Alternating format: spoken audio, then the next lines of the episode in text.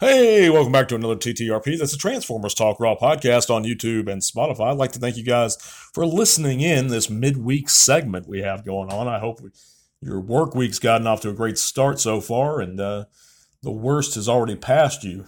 And uh, glad this hump day is over with. But just got some quick Transformer news to go over, guys. But, but first, if you'd like to check out the video, uh, the links in the video description below, that's going to take you to all kinds of cool stuff including our Facebook group where you can come t- chat bots with us and talk about whatever you like. Share your own channels or pages. We'd be real glad to see you guys there. You can also listen in to Transformers Talk Raw on Spotify or check out our change.org petition if you like uh, to change things about the certain thief operating on YouTube who continues to do what he does. We have a lot of Transformer fans that have already signed that petition. Do your part by checking it out, guys. Look it over, and if you think it's a great cause, go ahead and sign it. But yeah, on to the news, guys. We have another outline of the first draft of Transformers the movie that was released, thanks to Chris McFeely. Of course, I, I remain under the impression that we don't really, it doesn't really matter about this thing.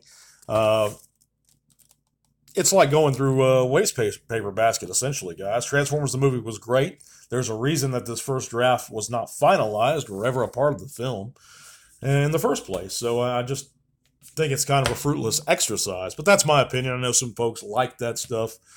Uh, there's places where you can read this first draft online already, so uh, check it out if you'd like to. Yeah. But yeah, moving on, Transformers Magic Secret Lair cards have been revealed, and these consist of Cybertron and Lighting the Darkest Hour, featuring Rodimus Prime on it.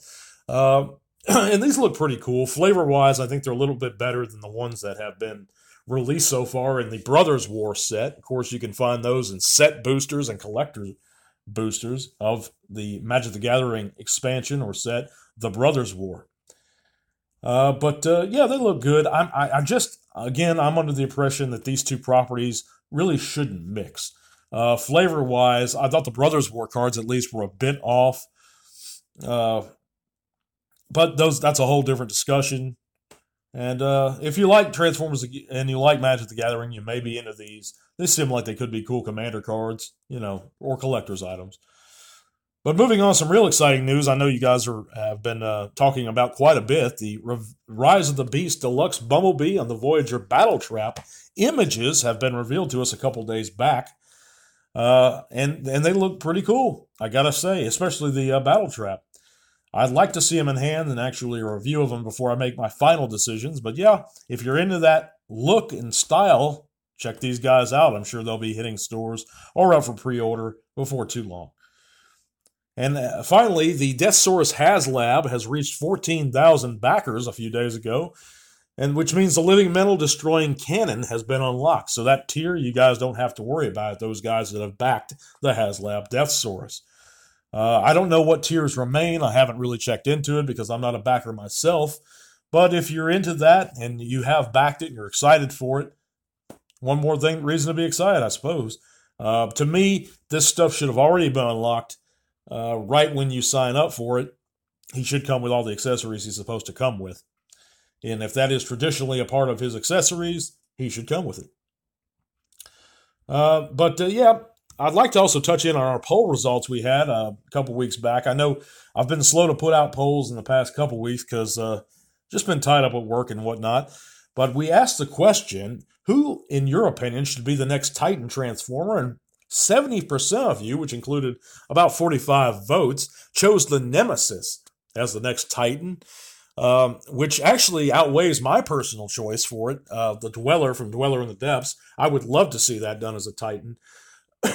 by a great bit, and I'm surprised that it didn't get more votes.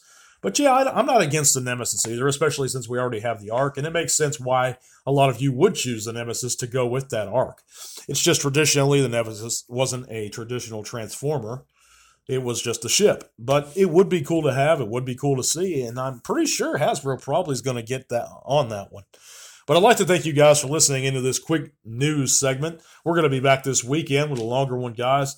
If you haven't already, please check out our giveaway for our uh, Legacy Blitzwing. If you guys uh, don't own one yet or you'd like another, go back in our previous segment and enter our uh, contest for a free Blitzwing. I'm going to catch you guys back this weekend. Remember that contest entry ends Sunday at 12 a.m. So get your entries in before this Saturday, guys. God bless and till all are one. This podcast is made possible thanks to the amazing support by our patrons. Click that link in the description below to help keep Tea Talk Raw going strong. Thank you.